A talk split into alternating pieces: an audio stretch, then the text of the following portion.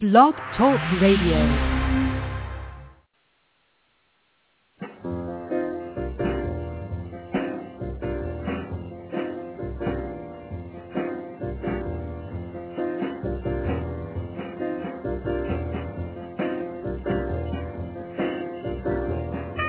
Good morning, and thank you for being with us today. You're listening to An Artist Speaks, presented by Contemporary Art Gallery Online. Contemporary Art Gallery Online represents tomorrow's art giants today. You can visit us at contemporaryartgalleryonline.com, and there you can view and purchase great works of contemporary art, check out our monthly art competitions and exhibitions, and our blog as well. Our guest today is Terry Teague Meyer. Terry has been painting for seven years and studied with Stanley Harris and Ginger Cook in the Houston, Texas area. Terry's work placed in both the Tomball Art League and the Woodlands Art League spring judge shows back in 2013. Her qualifying pieces went on to the Lone Star Art League convention that same year.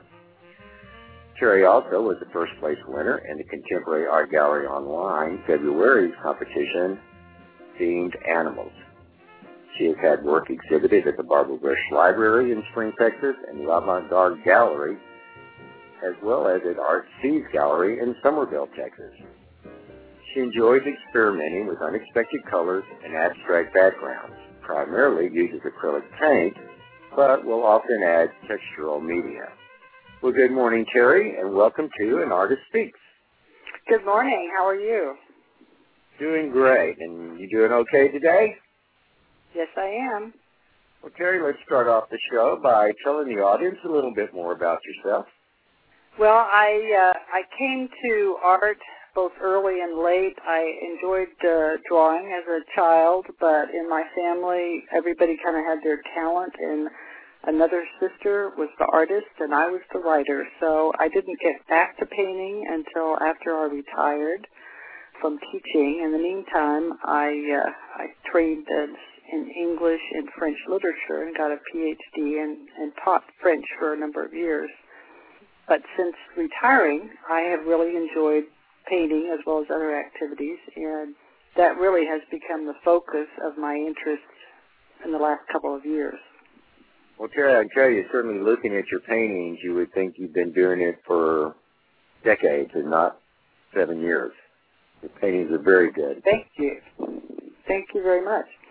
Well, tell us what, other than certainly as a child you enjoyed drawing, but was there something uh, after your retirement that told you or, you know, gave you the idea of, of becoming a painter? Well, I have always really appreciated art. Uh, I've lived in France and I've traveled extensively in Europe, and one of the things that I really enjoy doing is going to art galleries. Recently, in fact, since I began painting, even at the very beginning as I was learning, I found that it uh, increased my appreciation of, of painting so much that it just makes it much more enjoyable when you've had the experience of trying to capture a texture or a shape or something like that. So, so I've always really appreciated art, and it's like, why not? I'll try that too. Well, when did you decide, or when did you feel like hey, I can really do this, uh, that I am good at creating art? Um, I guess, you know, people start telling you that it's mm-hmm. good. And, and also when I was, the first class that I took, or the first classes that I took for a couple of years with Stanley Harris, uh, there were, it was uh, basically free for seniors class and, uh, there were a lot of people who showed up and you know, you're looking at what you're doing and what the other people are doing, and mine was better than a lot. I mean, some of them were as good as me or better, but uh, but it just kind of came easy, I guess. Well, other than the uh, teachers that were mentioned in your biography, has there been any other artists or just individuals that have influenced you in your art career? Well, I wouldn't say that I have modeled my painting after anybody because I can't really think of painters, famous painters that I have seen who did animals in particular, but uh, the artists that I most admire are Picasso, not because I really like his work, but because of the energy in in his lines. I mean, he can do just a a big bold black line against white and looks like a baboon or something like that, or whatever, and uh, that that just fascinates me. And the fact also that he uh, was constantly experimenting and reinventing himself. I had the opportunity to see his early works. I mean, like when he was a teen at the Picasso Museum in Barcelona, and he was able to do realistic stuff from a very young age, and then he just took off. And so I like the idea of experimentation, but I'm not not interested in trying to copy Picasso, certainly. I also am very fond of uh, Magritte, who totally different because he's kind of a uh, intellectual. Um, he does games. He'll he'll put French labels. You know, he'll say sky, have the French word for sky when it's a picture of a building. That sort of playfulness that really fascinates me. But there again, his, his style of painting is not something that I want to copy. Well, that's interesting. How long did you live in France? Uh, I lived there twice for two school years. Uh, I spent my junior year, and then I went back and lived for another like ten months there while I was working on my uh, my PhD thesis. And I lived in Paris both times, so I had lots of opportunities to go to the museums. There are a lot of art museums in Paris. Oh yes. Well, tell the audience about your the process you go through when you create your art. Well, uh, when I first began painting, I was eager to finish something. That was kind of my focus was on, oh, I want to have something to show for having painted for hours or days. Since then, in in 2012, we went to Africa and I started painting animals. And at this point, that's that became the focus of, of my art. And the process varies because when I first paint a certain animal, and when I first began doing animals, I had to do a rather elaborate form to get the shapes right. You know, I would do a grid, uh, start drawing in in chalk. Course, I do a background first, and oftentimes I use a kind of a waffle type background. So do the whole abstract background or text, sometimes texture background, and then uh, start gridding in the drawing. On some of them, and as I've gotten more confident in my animal drawing, I'll just block it out and and paint and figure, okay, that's the beauty of acrylics. You can always paint over it. do you work primarily with photographs, or do you go in the field and paint? No, I absolutely only work with photographs.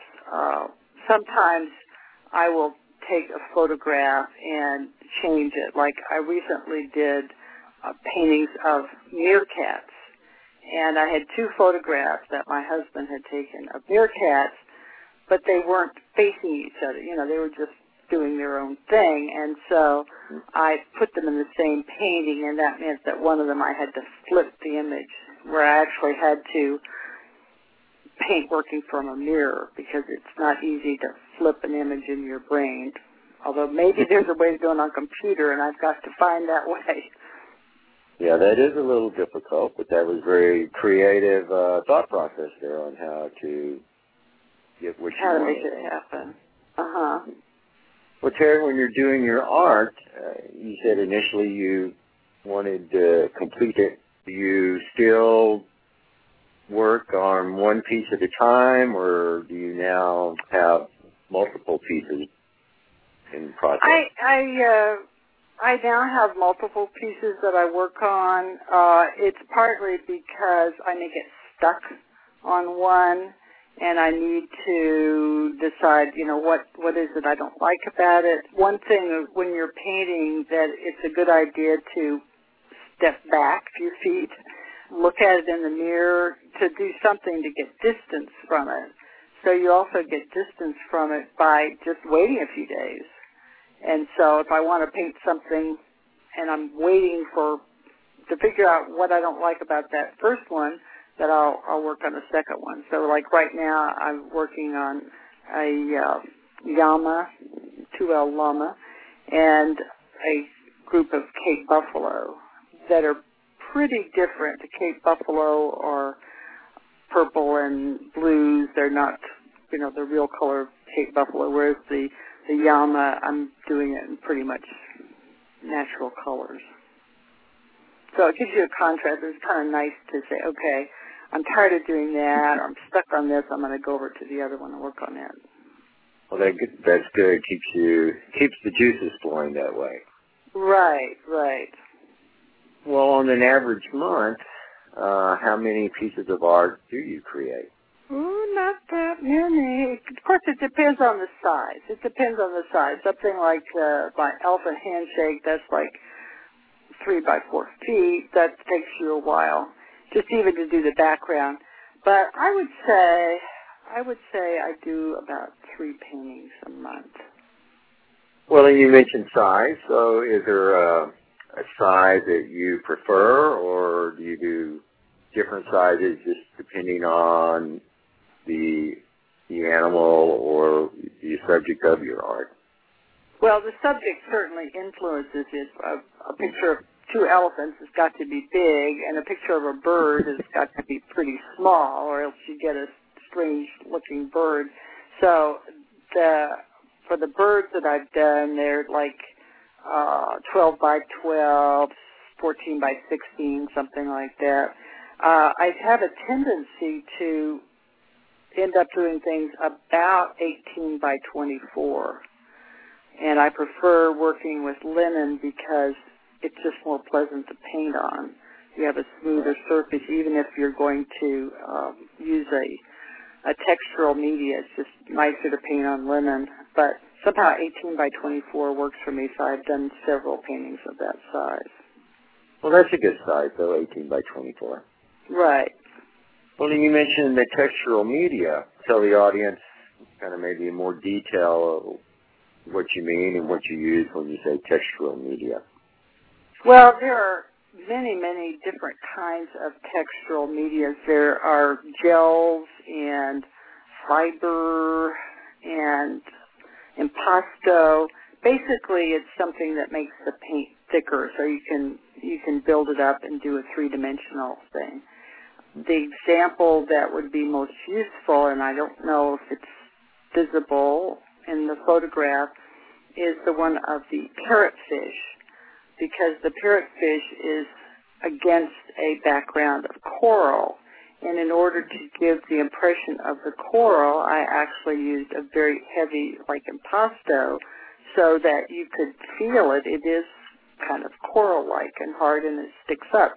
And then over that, I used a flow medium that gives the impression of the water. So that way you get, you know, the contrast that you it would be very very difficult to paint that way with just one sort of uh, just regular acrylic paint. Well, that was very creative. Gives your your art a three dimensional look. Yes, yes. And on the uh, I have the two monkey, the vervet monkeys, the red one and the purple one. The bark on the tree I did with a uh, a textural media.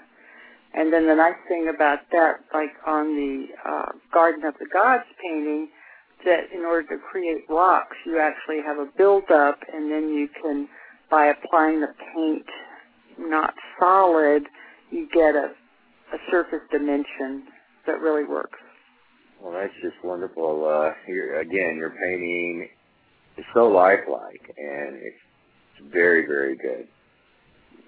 Well, Terry, I think this will be a good for a commercial break, and then when we come back, we'll talk more in detail uh, on some of your painting that you entered into the art contest and is available on Contemporary Art Gallery online.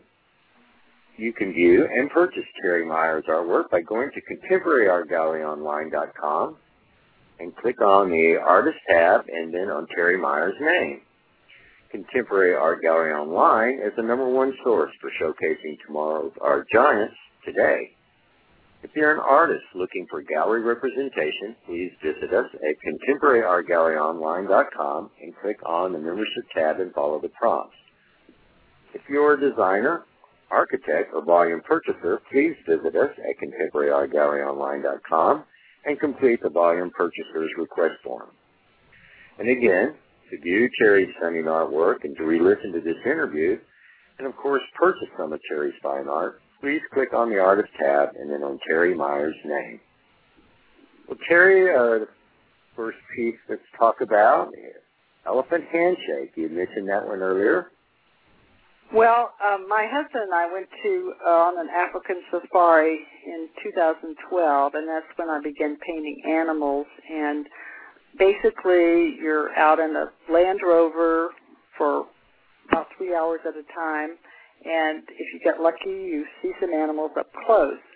And in this case, we saw two young male elephants. They were like adolescents, I guess, that greeted each other and they really came together and they they kept entwining their trunks around each other in different ways for about five minutes and my hmm. husband was able to get a series of shots so in a sense it is like an elephant handshake the uh the tree they were with the elephants when they do this they don't pay much attention to the trees and shrubs and they kind of get trampled underground but um anyway that was that was the inspiration how long did it take you to uh, create that piece?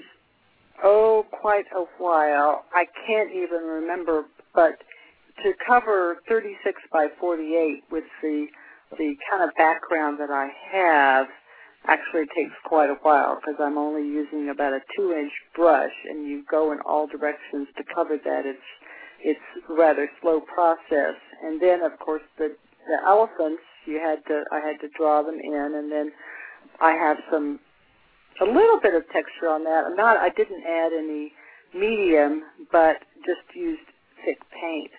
And one of the things that you can't see on the painting from the photograph is the side. This is a gallery wrap, so it's about what two, three inches deep. That one of the elephant's tail is actually on the side of the painting, and I was very proud of that because it doesn't stop at the front. So anyway, it took me a long time. I, I would say several weeks. Well, and another piece was giraffe bonding. Tell the audience about that piece. Uh, that is from a photo of the a newborn giraffe at the Houston Zoo, and uh, you see a lot of pictures of giraffe mothers like this because the giraffe being a herd animal, they have to get born in a hurry and be up on their feet, and then the mother kind of licks them off, and that was that was what this picture showed. Although I say I left the giraffe mother tongue out because it would have kind of confused things, but I had a whole lot of fun with that because I really, really like giraffes, and I think baby giraffes are are really, really cute. Bet they are. You know, use the same type of background on this painting as you did with the elephant handshake? Pretty much. It's a little less obvious that it's the kind of waffle effect, and that's partially because you've got a spotted animal. You don't want as busy a background. Whereas in the case of the elephants, the background gets overshadowed anyway by the mass of the elephants. But in this case, smaller painting, and you have to deal with the spot, so it's it's somewhat different. Well, and another piece you have on the gallery is Rhino Taxi. The Rhino Taxi was the first animal painting that I did. Doesn't have the same same background as as on many of the others. It was the first one where it kind of came together the idea of using unreal colors or atypical colors for animals. I was originally just blocking it in, and in fact, I didn't do a grid on that. I just kind of started started painting freehand in uh, blue, and then it was I was kind of liking the way it looked, and decided just hey, I'm going to go with that. So that's say inspired where I got the different colors for for animals, atypical colors. And the bird, uh, which is called an oxpecker. is a small little brown bird that with a red beak that you see on many, many animals in Africa. And they apparently eat the fleas, so they're welcomed by the other animals. But the actual oxpecker is a tiny, tiny bird. And so when people looked at the bird that I painted realistically, they said, "Hey, that bird's got to be bigger. You can't see it. it looks like a slob on your on your blue rhino." So I I painted another bird called a brilliant starling, and in fact, it's more of a fantasy bird, but that's you know artistic license because I wanted people to be able to see it. But there really was a bird. Well, yes, when you see the you know the shows on TV at the end of the day, you they always show the birds are hanging around some of these larger animals. Yeah, sometimes they'll have three or four, you know, one on their ear, one on their back. Well, along with this, your uh, what other paintings in your animal series? You mentioned you do you're doing some pairs as well now, or did? Yes, uh, I did a uh, a pair of rhinos, and in that I actually had to combine a couple of photographs. I took one male from one photograph, and then I took uh, the baby from another one. So they were necessarily they they don't pose like that all the time. So uh, the same thing with the hippos that uh, I I kind of had to Photoshop that in my brain to make it come out the way it did. Well, I certainly understand you're using a photograph, and I understand where you, your inspiration comes from. And, and we you talked earlier about the process, but how do you get the animals to look so lifelike? Um, I don't know. My uh, my art teacher uh, says she thinks I was on the animal committee when they they started designing animals. I don't know. I I just I think it's because I really like painting animals. In fact, I have never had the slightest interest in painting people. That seems scary, but painting animals just uh, really appeals to me a great deal. So, so I don't know. I just that's I found my niche. Well, with the artwork, uh, you mentioned animals. Is there one that's a favorite of yours? Your personal favorite? Of my own paintings? Yeah. Um, actually, I like the mandrill a great deal.